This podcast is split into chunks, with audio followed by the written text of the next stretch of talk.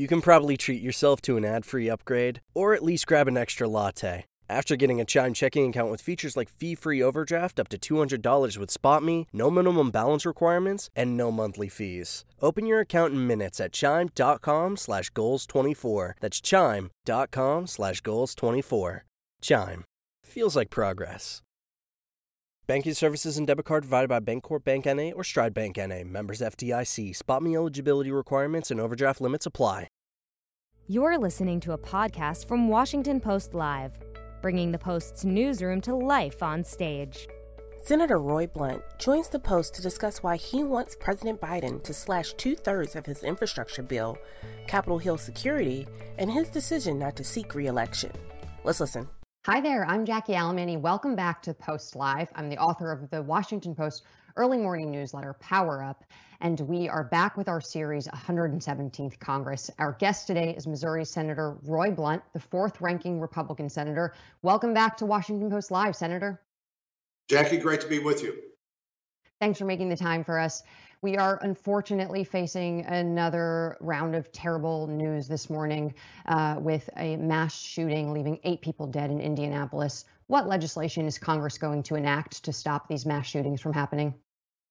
Well, I think before you make that decision, you have to find out what happened. You know, so often in the past, the solutions that people uh, propose that Congress uh, enact wouldn't have had any impact on on the shooting. I think we do need to wait and see what the causes were and if there were any current laws that were violated or uh, any laws that could have been put in place that would prevented this. That is often not the case. Remember the, the terrible Sandy Hook shooting. Uh, the uh, shooter and his mother had apparently uh, done everything the, the law would require, and you don't solve that by changing laws or adding laws. So let's see. The one thing we know for sure is that anybody who participates in this kind of heinous act uh, really has a significant individual problem. You know, the efforts that we've made, Senator Stabenow and I've worked closely together on a package we put together a decade ago, almost now, called Excellence in Mental Health. The more we can do to empower uh, police, empower first responders, have 24 7 accessibility, treat mental health like all other health. Uh, that's one way to deal with a number of these problems. And, and, we'll see what the facts are before we decide if there's any law that would have uh, prevented this from happening. But it's a tragedy uh, every time it happens. And uh, again, people in Indianapolis and around the country are sharing in that tragedy. We do know, though, that there has been some gun legislation passed by the House that would address and potentially have prevented previous mass shootings from happening. Do you support the House passed bill that would require background checks for all gun buyers and extend the time that the FBI has to vet those flagged by the National Instant Check System? Well, I, am not opposed to looking at things like uh, background checks and red flag laws and other things. I'm not at all sure that any of this legislation would have prevented the events that have already occurred. That has not been the case in the past. I'd have to look carefully at the facts in the House legislation. My guess is that actually it probably wouldn't have prevented uh, the actions that occurred. And one of the things I think we ought to look at here before we rush to find a solution is would it really have solved the problem? So I'm going to be looking at that, have been looking at that. Uh, if there are things that we can do that would make a difference here, certainly we ought to be talking about what those are. You had said in 2019 when President Trump was our president uh, after the Parkland shooting that killed over 20 students that you were interested in doing something, but you criticized the president for not setting up what you called guidelines. What sorts of guidelines would you recommend in order to try and curb the 40,000 Americans that are killed by mass shootings uh, every year? Well, in, terms of, of guidelines at uh, schools and other places, I think you do need to look at the, the security considerations. Uh, you need to be sure that uh, people are not allowed to bring things into that environment that shouldn't be there. Uh, again, I'm, I'm, not sure that, that there's a federal solution to all these problems, uh, but having the right kind of structure uh, at these facilities makes a difference. Uh, I think we look at what's happened in the last couple of years and see that any number of places can become uh, the uh, the place where people become victims, whether that's a Navy recruiting station or a school or a, a, a American Express facility, and uh, we we need to be concerned about this. Though again, we need to look first and see exactly what current law do we think uh, fail to do the job here, or is there a problem that's greater than a federal law, and we need to address that problem as we look at these these kinds of incidents.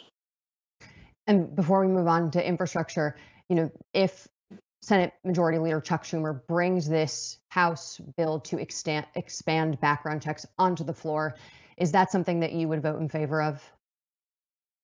Well, again, I'm going to look and see if the background check expansion really would have prevented any of these things from happening. I'm from stopping these things from happening not just adding more laws to the books. So we'll look at that. I haven't looked carefully at the House bill, and I certainly will if uh, it comes if, if, it's on the way to the Senate floor. But uh, my guideline on these every time has been show me where the change in law would have prevented the incident that you say motivates the reason to change the law. That almost, I can't think of a single instance where that happened. Usually, these are instances where people have followed the law, they've had a background check, they, or in the case of the, the, the Sandy Hook environment, the weapons in the house were weapons that were legally there, and a, a terribly deranged young man used those weapons. Now, how do you, which, what do you deal with there? Do you deal with the mental problem the person had, or do you require the parent not to have uh, not to have the uh, their Second Amendment rights because they've got somebody else in the house, and you know that's the, you're going to have these kinds of problems no matter what you do. Uh, I think there are bigger issues here than finding uh, another law. But let's look and see. Let's look at the facts. I, I know that's troublesome and gets in the way, but let's see what actually happened here, and let's see if there's a change in law that would have prevented it before we rush to think that that solves this problem. But you voted no against banning high capacity magazines. And, we know that banning assault weapons would have prevented a number of these shootings that have occurred, uh, including the shooting that happened in Las Vegas that killed almost 60 Americans. So why not support something like that, or or a high capa- or a ban on high capacity magazines? I think like the Las Vegas incident, I think those those things are no longer available. The thing that was used in Las Vegas, and and I, I think that that problem was appropriately dealt with by uh, people who didn't realize before they were selling them how those could be used. But uh, you know, we're going to have to look at what can come we can come together with here and see if there's anything possible.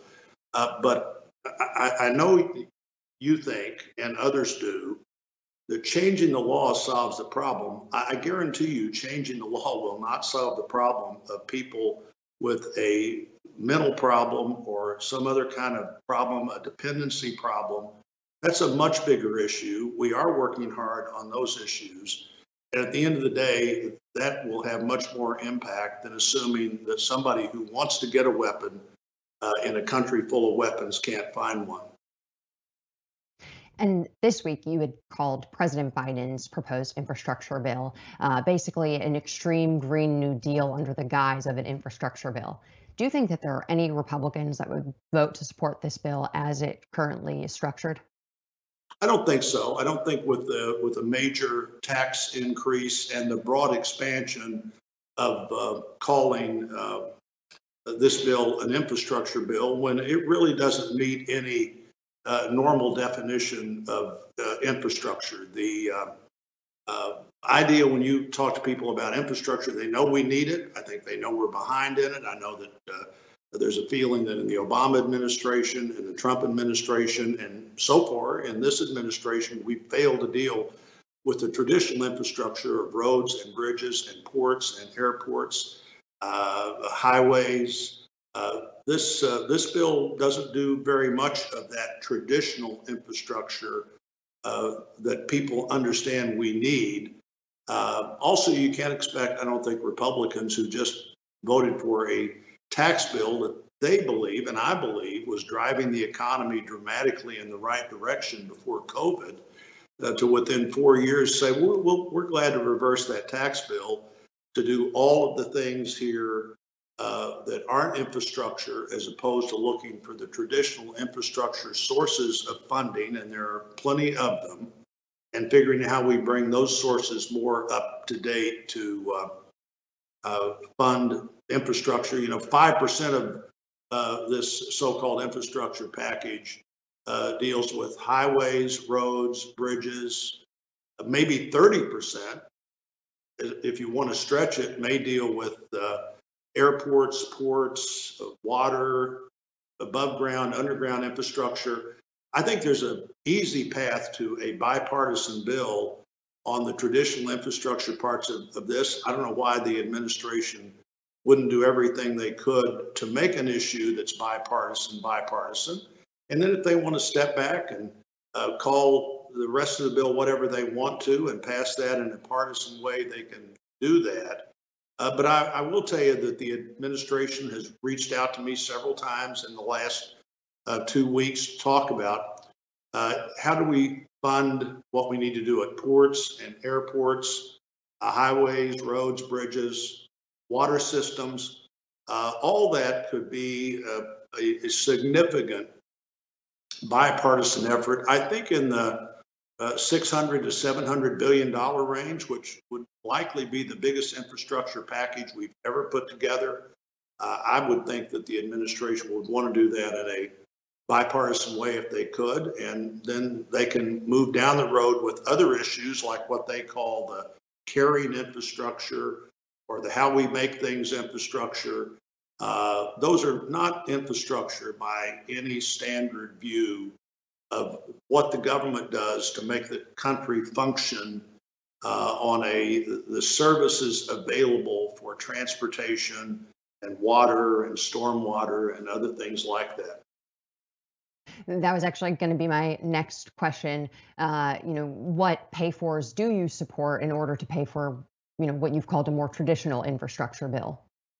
Well, I have been talking to Democrats in the Senate uh, as well as um, as the administration about that this week. First of all, you have the underlying uh, highway fund. Uh, you add to that uh, the the, fund, the fees that come with ports and airports, both the inland ports and the coastal ports. Uh, the fees, that come from railroads. Uh, it, particularly if you're talking about an eight-year bill, Jackie, you can get pretty quickly to somewhere in the neighborhood of $600 billion.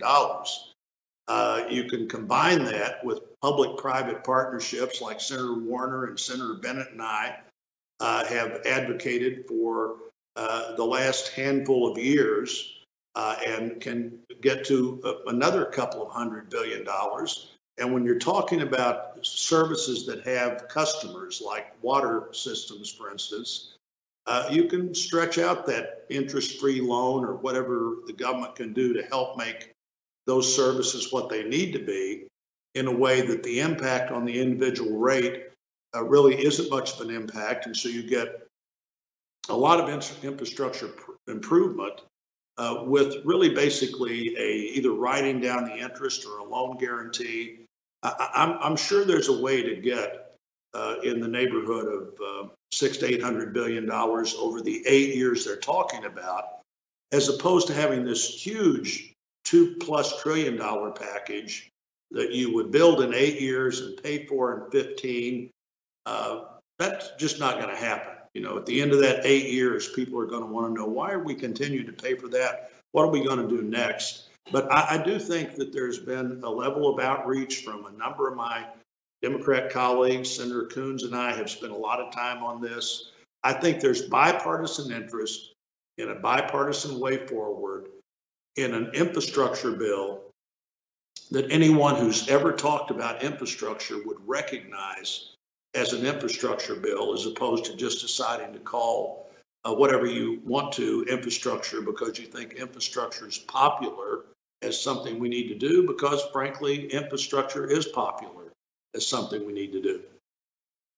And i noticed you were mentioning the word bipartisan quite a bit from uh, the mental health bill, I believe that you said that you were working on um, with Debbie Stabenow, to working on some sort of bipartisan infrastructure bill. You know, it's something bipartisan. These bipartisan efforts are not so common anymore. You have probably seen that evolution in the 14 years that you've served in Congress, you know, which begs the question, why did you decide not to seek reelection uh, and not try for a third term as a senator? Well, 14 years in the House, and by the end of this term, 12 years in the Senate, 26 years in the Congress seems like uh, plenty for me. And frankly, I was an elected official in the state for uh, 20 years before that. So I think there's just a time when uh, you you look at um, what's out there. It's the longest decision anybody makes in American politics. You basically have to believe, have to decide you're going to run for the Senate a couple of years in advance, and then it's a six-year term when you're successful. Uh, and so, eight years. It's an eight-year decision.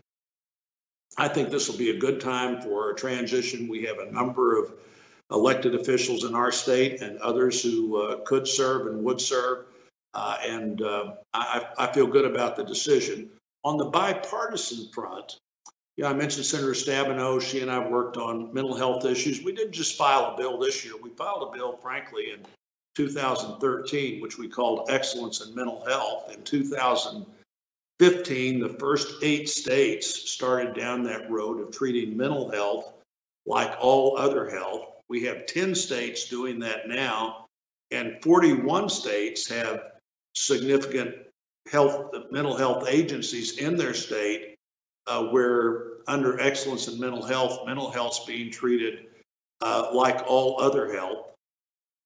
A couple of years ago, my staff checked, I think, to see how many Democrats I had been the principal sponsor of legislation with in the Senate. At the time, there were 44 Democrats. I, would sponsored legislation with, there were 48 Democrats. I'd sponsored legislation with 44 of them uh, as the principal sponsor, either the lead sponsor or the lead Republican. Uh, the Senate's a place that, frankly, unless you change the rules, actually insist on looking for bipartisan efforts to work together. Uh, and frankly, last year we passed five major bills that were bipartisan dealing uh, with the pandemic and COVID.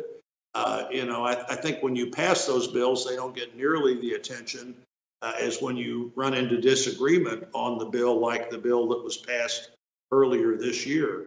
Uh, but five major bipartisan bills and lots of other bipartisan pieces of legislation uh, in the Senate. That's the way to get the work done. I hope we don't change the rules of the Senate. I hope we continue to get our work done in a bipartisan way.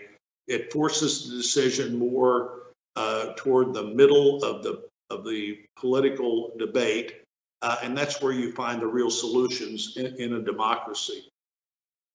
And I, w- I want to get back, though, to your decision to retire. You mostly, over the four years of the Trump administration, voted in line with the president, but you did oppose him on a few big issues towards the end of his presidency, including to not supporting his position to objecting to presidential electors in Pennsylvania and Arizona. And you also had voted against him when he wanted to use his emergency powers to build a border wall. Did you feel like you weren't sufficiently pro Trump enough, even though your voting record might suggest otherwise? And, and did that inform your decision not to run again? It, it didn't. It didn't. You know, I, I chaired the pres- President Trump's inauguration just like I did President Biden's. And so our relationship was always a little different, I think, than the relationship uh, President Trump may have had with other members. It was very frank. We were able to disagree on occasion. Uh, I, he had told me he was going to be supportive if I ran again. So that really wasn't an element. I, my, my decision was not about whether I got elected because I was confident I would be. It was whether I really wanted to spend uh, another eight years uh, in the Congress as opposed to this last two. Uh, but I do intend to finish strong. We're going to continue to work on things like uh, health care uh, reform, uh, health care research, uh, mental health equity, things we're doing in the Intel Committee to be sure uh, that we're not letting our adversaries get ahead of us. Uh, and uh, I'm looking forward to the next to the uh, next two years. Uh, and it, that really begs the question even though you do have a full two years left, there are some big names who have jumped in the race to fill your seat in the Republican Party. Who do you like out of the Republicans who announced, and are you planning on endorsing in the primary? You know, Missourians get to decide that. I have I have one vote in that election. I, I don't know that I'll get involved, and I don't know that I won't. I think I'm going to let this settle out. I have been doing this for a long time and have some sense that uh, it, the these these questions often solve themselves. They often answer themselves as people get out and, and decide to run. I know many of my House colleagues are uh, interested, and uh, we've got great we've got a great delegation. Uh, frankly, we've got we've always had great bipartisan relationships on our delegation, but uh, great Republican members of the House. When I've talked to them, I've said, you know, I was in the House and I've been in the Senate. Uh, we've got eight uh, members of Congress from our state. It might not be eight times as hard uh, to be in the Senate as in the House, but it's at least three or four times as hard. So uh, you need to think about this carefully, see if you can put a campaign together and make a decision about whether you're going to serve Missourians best in the House or the Senate. We've got statewide elected officials that uh, have just been elected again, and a number of them. And We've got people in our state who aren't in politics at all who might want to look at this. It's a long time till the filing deadline uh, in our state. In fact, you can't even begin to file uh, until February of next year. So uh, there's plenty of time to see how this race settles out. And uh, if uh, the United States Senate doesn't teach you anything else, it teaches you patience. And so I'm going to use some of that patience to watch this settle in before I decide what I'm going to do about it. And former Governor Eric Greitens is in the race. Um, Trump's former pollster, Tony Fabrizio, or current pollster, uh, just released a poll that shows him with a pretty significant lead. Greitens was spotted at a donor retreat at Mar a Lago last weekend. He seems like the most Trumpian candidate. Would you back his candidacy if he did become the Republican nominee? Well, I expect to back the Republican nominee in the election. We'll just have to see where that all winds up. But there's a lot of lot of discussion, a lot of uh, co- a lot of competition between candidates. Uh, what appears to be the the lay of the land right now may not be that way at all a year from now, and even a year from now is months ahead of the election. So I just I think there's plenty of time here, and, and we're going to see how uh, time and circumstances affect uh, those candidates and their campaigns. Would you like to see former President Trump follow your lead and stay out of these primary contests? Well, I do think that uh, the, the, President Trump's best use of his time, and, and, he's a significant political factor in the country and certainly in our state, uh, is to really be focused on the majorities in 2022 in both the House and the Senate. Uh, you know, Democrats in the House have the smallest majority uh, they've had in 150 years. Uh, and uh, obviously, the Senate couldn't be closer than it is at 50 50. Uh, so I, I, think the real focus is uh, is what do you do to recapture those two majorities, and how do you spend your time most effectively for that? Uh, but if, if I have have advice for the president on this, I think I'll give it to him personally rather than um, even on this important opportunity today. It does sound like, though, you're suggesting it's not a productive use of his time to get involved with primaries and trying to uh, oust incumbents who don't necessarily agree with him. Well, I don't think that's the case here. So I, I I'm, I'm not sure quite how that fits in or what he's thinking about doing there. But I, I think uh, an incredible part of uh, his his effort should be made and, and can best be made uh, to help secure those majorities again. And he can be a factor in that uh, in, in a lot of places in a significant way.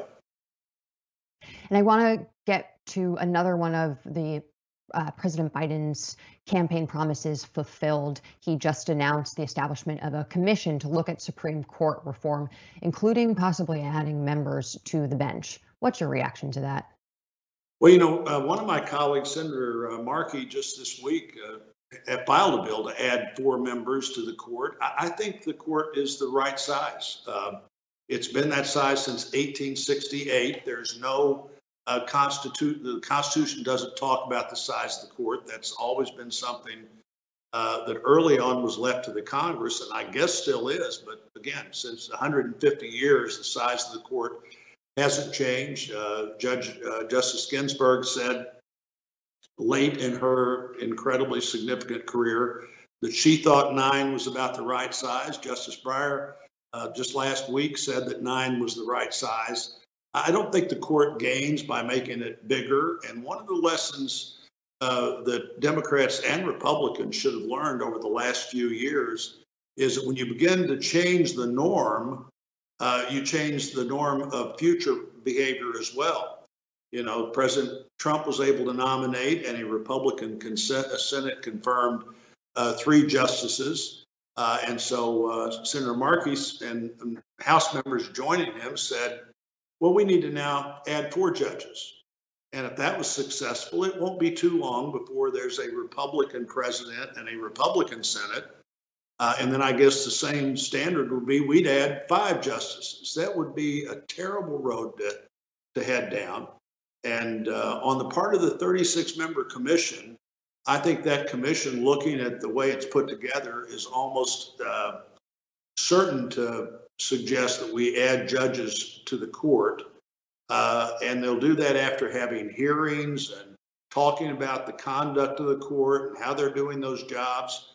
When you really think of that, a uh, administration appointed commission uh, to publicly evaluate the court and how they're doing their jobs gets pretty far into the balance of power that the Constitution established. The Constitution, I don't think, ever would have anticipated that either the legislative branch or the uh, executive branch uh, would have public hearings to determine whether the court was doing a good job or not. We haven't ever done that before uh, in the country.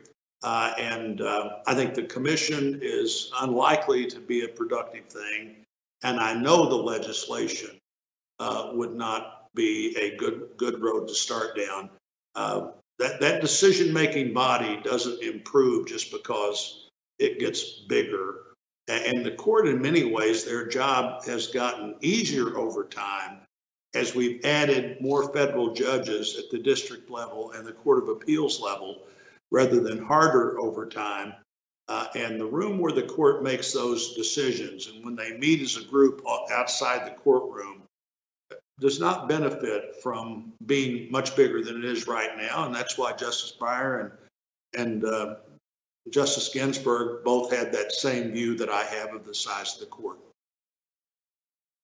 And I, have got to ask you about uh, another newsy topic that our, our colleagues just published a big deep dive on. Do you believe Matt Gaetz, who is being investigated by the Justice Department for violating federal sex trafficking laws, should resign? Well, I don't know much about that case. I don't know him at all. He didn't. I didn't serve with him in the House. As far as I know, I've, I've never met him. Uh, if uh, guilty of those activities, you'd have to believe he should resign. But uh, I have I have no idea what the facts of that case are, nor have I looked carefully at it. Uh, I'm wondering, though, someone who has reportedly shown nude photos of women to colleagues uh, on the House floor and in his office and bragged about uh, his inappropriate escapades to colleagues. You know, what do you have to say to the young women who are working in Congress, either as lawmakers maybe, or even as staff, who might feel uncomfortable with continuing to work around him? Well, in the in the Congress and under the Constitution, each body of the Congress determines uh, the whether who, who serves in the body. Uh, the the House can can and, and possibly that's what they might do, but they can decide whether a member continues to serve or not. Uh, and uh, you know, I, I, don't know this person. Have never talked to him on this on the House floor. Have no idea what he might have shown to other people, but they know. Uh, and part of the job of the members of the House and Senate uh, is to determine the appropriateness of the conduct of others who serve. But it's not the job of the Senate to decide who should serve in the House, and I'll leave that to the House. Uh, and Senator, we only have a minute left here, so I do want to ask you, what's your legacy after such a long and, and, storied career in Congress? What do you want that legacy to be? Well, you know, I hope it uh, is a legacy where people think I tried to find solutions, that I look for ways to get things done. I know in uh, the healthcare research space, the mental health space, the national intelligence uh, space, manufacturing, uh, looking ways that I was finding ways to work with my colleagues, uh, all make a difference. You know, in democracy, when you uh, go down that path of assuming that unless you get exactly what you want, you're not going to accept anything else.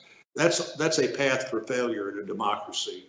Uh, nobody gets exactly what they want very much of the time, and so you've got to look at all the other people that were sent here to do this job and find the areas where you can agree and move forward and find the areas where this combination of people are just not going to produce an agreement there. But uh, finding solutions is important. I think I've uh, found a number of those solutions in areas that really matter uh, and look forward to doing that the rest of this year and all of next year and uh, intend, intend to finish this job as strong as I can.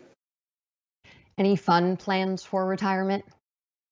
Well, you know, I've I've gone to work somewhere since I was 17 years old. The idea of not working uh, uh, doesn't appeal to me very much, but uh, get, being able to do more work of what I want to do when I want to do it uh, does. And uh, I, am thinking right now about what I'm going to do the next two years. Uh, sometime late next year, I'll begin to think about what I'm going to do after that. Well, congratulations. Uh, thank you so much for joining us today. Unfortunately, that's all the time that we have. Thank you, Jay. Great to be with you. Please tune in on Monday at 10 a.m. when my colleague Paul Kane is going to interview former Speaker of the House John Boehner on his new book that just came out last week on the House of Washington memoir. You can always head to the WashingtonPostLive.com to register and find out more about our upcoming programming. Have a great weekend, everyone. Thanks so much for joining us. Thanks for listening. To hear more interviews from this series and other Washington Post Live programs, visit us at WashingtonPostLive.com. With Chime Secure Credit Card, you can start improving your credit scores with everyday purchases and regular on-time payments. Get started at Chime.com slash build. The Chime Credit Builder Visa Credit Card is issued by Bancorp Bank N.A. or Stride Bank N.A. Members FDIC. Results may vary. See Chime.com for details. Terms and conditions apply. Go to Chime.com slash disclosures for details.